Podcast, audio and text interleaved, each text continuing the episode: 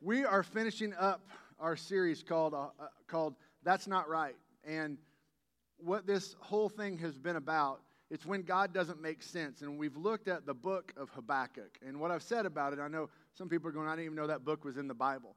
But it's a, it's a little book that asks some really big questions. And it starts off with Habakkuk coming to God, basically asking a question I think many of us ask all the time. And it's God, where are you in all this? It seems like the world is just in chaos. And it seems like, God, that the good people are having to endure the things that the evil people are putting out there. And God, shouldn't you put a stop to all these things? Where are you? How long is this going to go on? When are you going to do something about this? Now, the amazing thing about this little book is that God actually answers Habakkuk.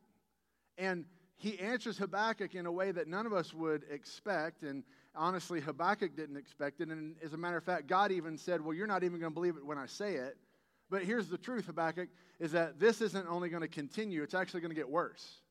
And so, all this bad stuff that's happening, you know, actually, there's a new nation that's rising up, and it's called the Chaldeans in here, the Babylonians, and they're going to come and they're actually going to take the people of God and they're going to put them in captivity. They're going to lead them away. They're going to come and just ravage the land and take over everything. well, then Habakkuk comes back to God and says, I have another question then.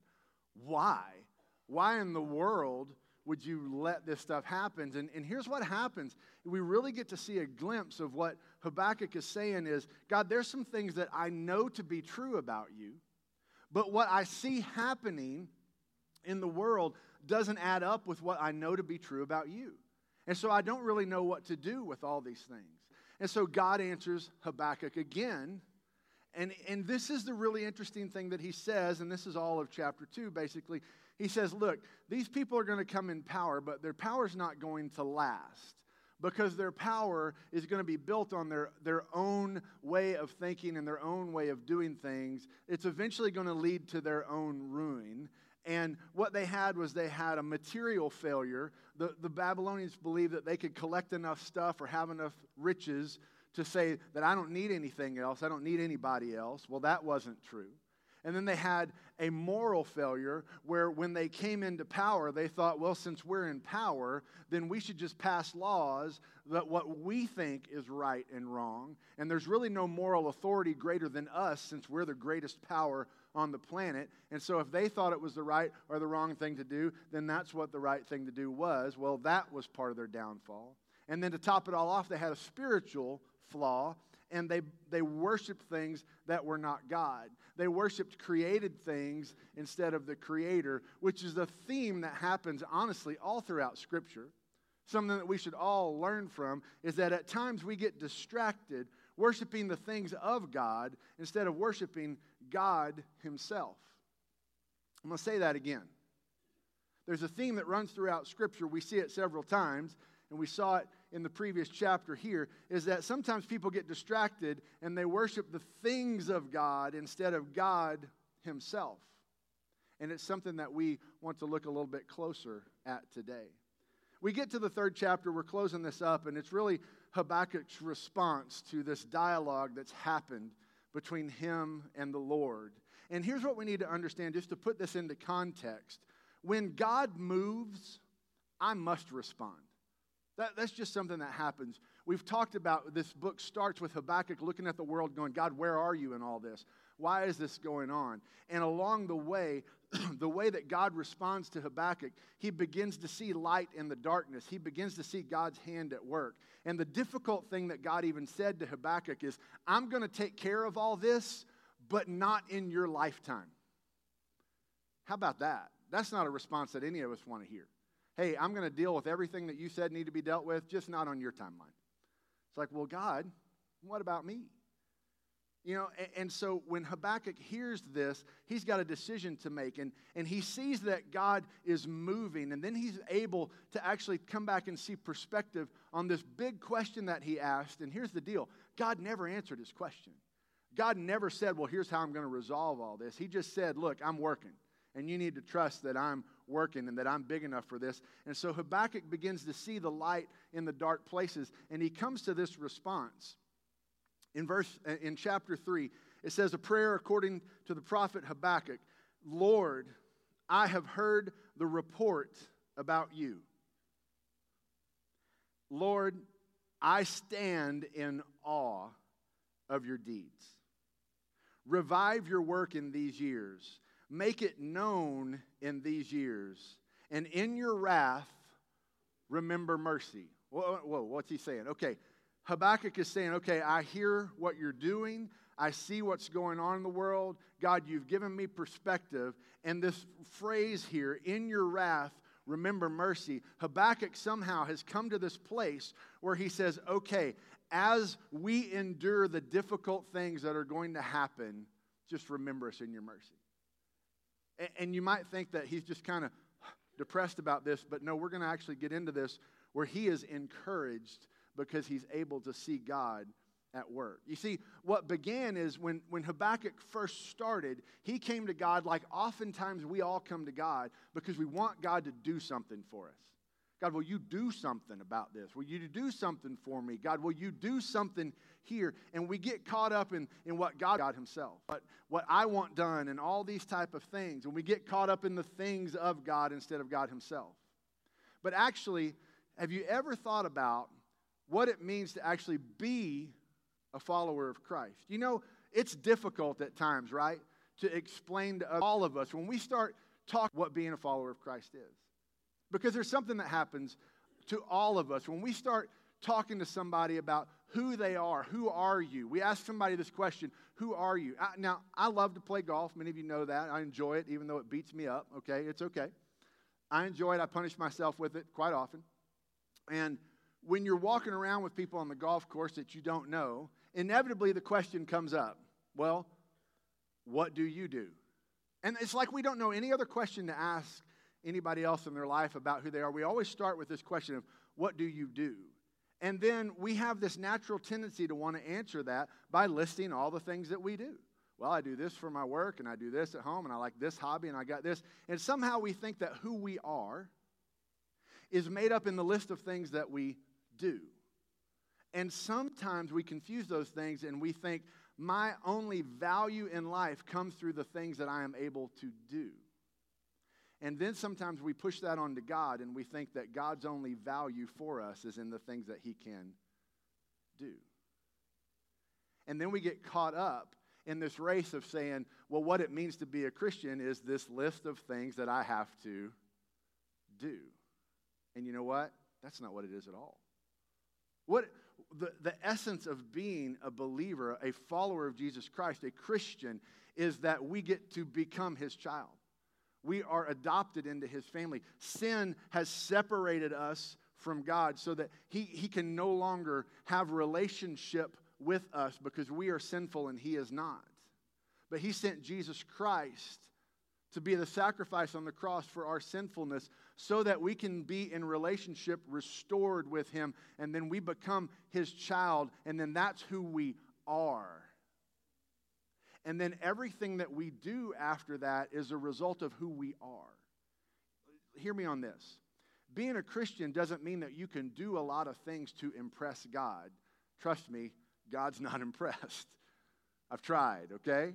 it's just, you, don't. You can't build up enough things. You can't do enough things. You can't do anything that, that's going to earn your way to God. You either accept the gift of Jesus Christ and become his child or you reject the gift and you live on your own. You're at work, and kind of where Habakkuk has landed with God of saying, hey, you're at work, and even in the wrath of things, just be merciful. And so we understand that it's in being a follower of Christ that everything else begins to happen. That's one thing that I believe happens between the first question and the, and the last statement of Habakkuk because he's come to this place where he begins to understand God, I'm not going to understand everything you're doing. I'm not going to have it all in place. And it's certainly not going to happen on my timeline or in the way I would do it because you've got a much bigger picture of things, how you're working on this. And so, God, I need to find my peace and my comfort in just being yours. And anything that I do after that is just a response to that type of relationship. You see, there's something that happens in this book. It happens in a couple of other books in Scripture where you get to see it real plainly. And that's the answer to the question is simply God showed up. You don't get to say, well, what happened with that or how did he work that? Well, this is all that happened. God showed up. You may or may not be familiar with the book of Job. In the book of Job, it is a story about a man who had everything, and then he was a, he was a follower of Christ. He lost everything, and even in the midst of that, he did not sin, but he had a lot of questions for God. He had a list of questions for God that he asked. And he was venting to his friends, and he was, how just, you know, and he even said at one point in time in the book, I wish that someone could just mediate between me and God, that we could just go to court and settle this and just go, okay, God, what's going on? And you know what happens? God shows up and answers exactly zero of Job's questions. Zero. He just shows up and starts asking some questions of his own, like, hey, where were you when I put the earth on its foundation? Job goes, uh, hmm. Hey, where were you when I set the sun and the moon and stars in place? Hmm. And, and, and, what happens with Job and what happens with Habakkuk and, and, and what happens with other people in Scripture is the, the thing that we begin to see is that the answer is we just need God to show up. And God's presence then changes everything. God's presence changes everything. I want to give some examples from this. We're going to talk a little bit more about it as we go on. But first of all, let me point this out. Habakkuk chapter 3, starting in verse 3. When, when God's presence shows up, the first thing that happens is God's presence brings God's glory. Now, you all might be thinking, well, what's the big deal about God's glory? Well, remember the first question that, that uh, Habakkuk had? God, where are you in all this stuff? I see all these things happening in the world. Well, look at how he responds now. It says, God comes from Teman, the Holy One from Mount Paran. His splendor covers the heavens, and the earth is full of his praise. His brilliance is like light. Rays are flashing from his hand. This is where his power is hidden. Did you notice? that God's answer was still, I'm raising up these people who are going to come and actually just devastate Jerusalem and take all the people off in captivity. And Habakkuk's first question was, God, where are you? And now he's saying, with that answer in mind, he's saying, God in all his splendor covers the heavens, and the earth is full of his praise, and his brilliance is like light. Did, did the circumstance change? No. There's God. So what happened? Did, did the circumstance change? No, the heart changed. And Habakkuk was actually able to say, uh, There's not all this doing that needs to happen. I just need to be God's. And see, God, we don't necessarily like to say this sometimes because it's hard for this to, to set in our brain, but can I just tell you this? God is all about His glory. And I know some of you are going, Well, what do you mean? That sounds kind of selfish. No, here's the deal God is about His glory. And the things that are done by us and by God for His glory, we get to benefit from. And the more that we live our lives to glorify God, then the more that we get the benefit of being a child of God and living in His glory. And you see, sometimes when God's glory shows up in Scripture, it's not necessarily a, yay, God's glory showed up. Most of the time, when God shows up in His glory, we see a lot of people going, uh oh, God's here. You know, the book of Isaiah he starts off, it says, In the year that King Uzziah died, I saw the Lord in his temple high and lifted up. And he goes on to this description of how Isaiah is in the temple and he's doing things, and God shows up. God's presence shows up. And his response was not, Yay, God's here. Isaiah's response was, Whoa, I'm a man of unclean lips, and I live among a people of unclean lips. He basically said, God's here, and now I realize exactly how unworthy I am. You flip all the way to the back of the book, you go to Revelation, you see God show up, Jesus shows up to John in person, and John falls down like a dead man.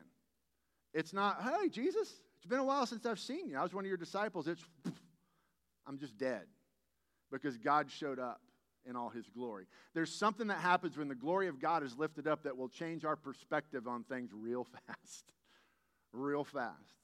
And so, the first thing that we see in this passage is that God's presence brings his glory. And when we see God's glory, our perspective begins to change. And God, it's not just God's glory that shows up, God shows up in his presence and he shows up in power as well.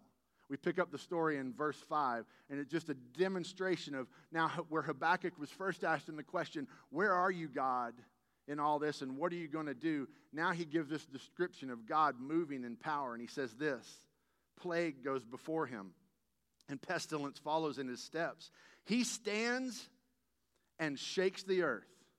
He looks and startles the nations. The age old mountains break apart. The ancient hills sink down. His pathways are ancient. I see the tents of Cushan in distress, and the tent curtains of the land of Midian tremble. Are you angry at the rivers, Lord? Is your wrath against the rivers, or your rage against the sea? When you ride on your horses, your victorious chariot. You took the sheath from your bow, and the arrows are ready to be used with an oath. You split the earth with rivers. The mountains see you and shudder. A downpour of water sweeps by. Deep roars with its voice and lifts its waves high. Sun and moon stand still in their lofty residence. At the flash of your flying arrows, at the brightness of your shining spear, you march across the earth with indignation. You trample down the nations in wrath. You come out to save your people, to save your anointed. You crush the leader of the house of the wicked and strip him from foot to neck. You pierce his head with his own spears. His warriors storm out to scatter us, gloating as if ready to secretly devour the weak. You tread the sea with your horses, stirring up the vast water. God can. This is what you need. God can. When God shows up in power, it's a picture of power like nobody else has. And that's where Habakkuk had landed on is okay, God, I, I, I have a little glimpse of what you're doing, and you are coming in power. And even when I don't see how you're at work, I am getting a glimpse of that you are at work, and your power is incredible, and it can accomplish anything that you say that it will. Does anybody need that word of hope today? Does anybody need to understand that God can?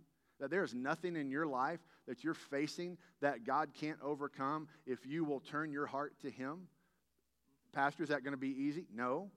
Pastor, will that happen tomorrow? Maybe not. But if you will turn your heart to God and follow Him and trust in His way, you will see Him in His glory and He will begin to move in power. The answer that Habakkuk had from God was, I'm going to do these things, but you're not even going to see it. It's not even going to be in your lifetime. And we trust, though, that God can still move and work in power in our lives. So then that brings us to the next place here, where it's not just God's glory and it's not just God's power. When God's presence shows up, he brings awe.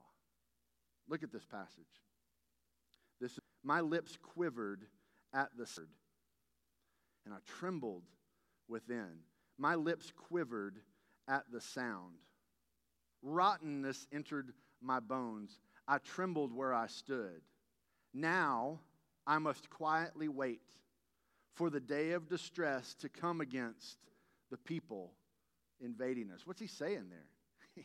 He's saying when God actually showed up in his presence, it, it, it wasn't this warm, it was this realization of just exactly how righteous God is and just exactly how sinful I am. Now, I, have said this several times in Bible studies and other places. I don't think God wants any of us walking around all the time going, I'm just a sinner. I'm going to eat some dirt, you know, and just, I'm not going to do anything. But we absolutely need to understand the depth of our sinfulness if we're going to understand the depths of God's grace and God's love. When we choose to just say that we're just only going to talk about God's love and we're going to ignore the fact that there is God's wrath and, and there is a coming judgment of God and it's my sinfulness that has caused that, and we, we tend to ignore the, the, the grace of God because of that. It's not as big when we don't understand how much we need it. Habakkuk started off by saying, God, you need to do something about those people over there. Because those people are bad people, and we're good people. And because those bad people are doing things, us good people are having to endure stuff. But now he's saying, when God showed up, rottenness entered my bones. And I realized, hey, I'm one of them. And God, I need you and I need you to move in power. And, and I am just in awe of the fact that, that you love me And I'm in awe of the fact that you're moving. And, and he talks about then just, I'm just going to get quiet. Just going to be quiet and wait for you to work and wait for you to move. That is a sense of awe. But then there's one more thing, and it's where I want to spend just a little bit of time this morning. When God's presence shows up, it brings comfort. When God's presence shows up, it also brings comfort. Now, I'm just going to say this. You either are or have been or are going to go through something in your life that's just incredibly difficult. Amen? Why? Because we live in a broken world.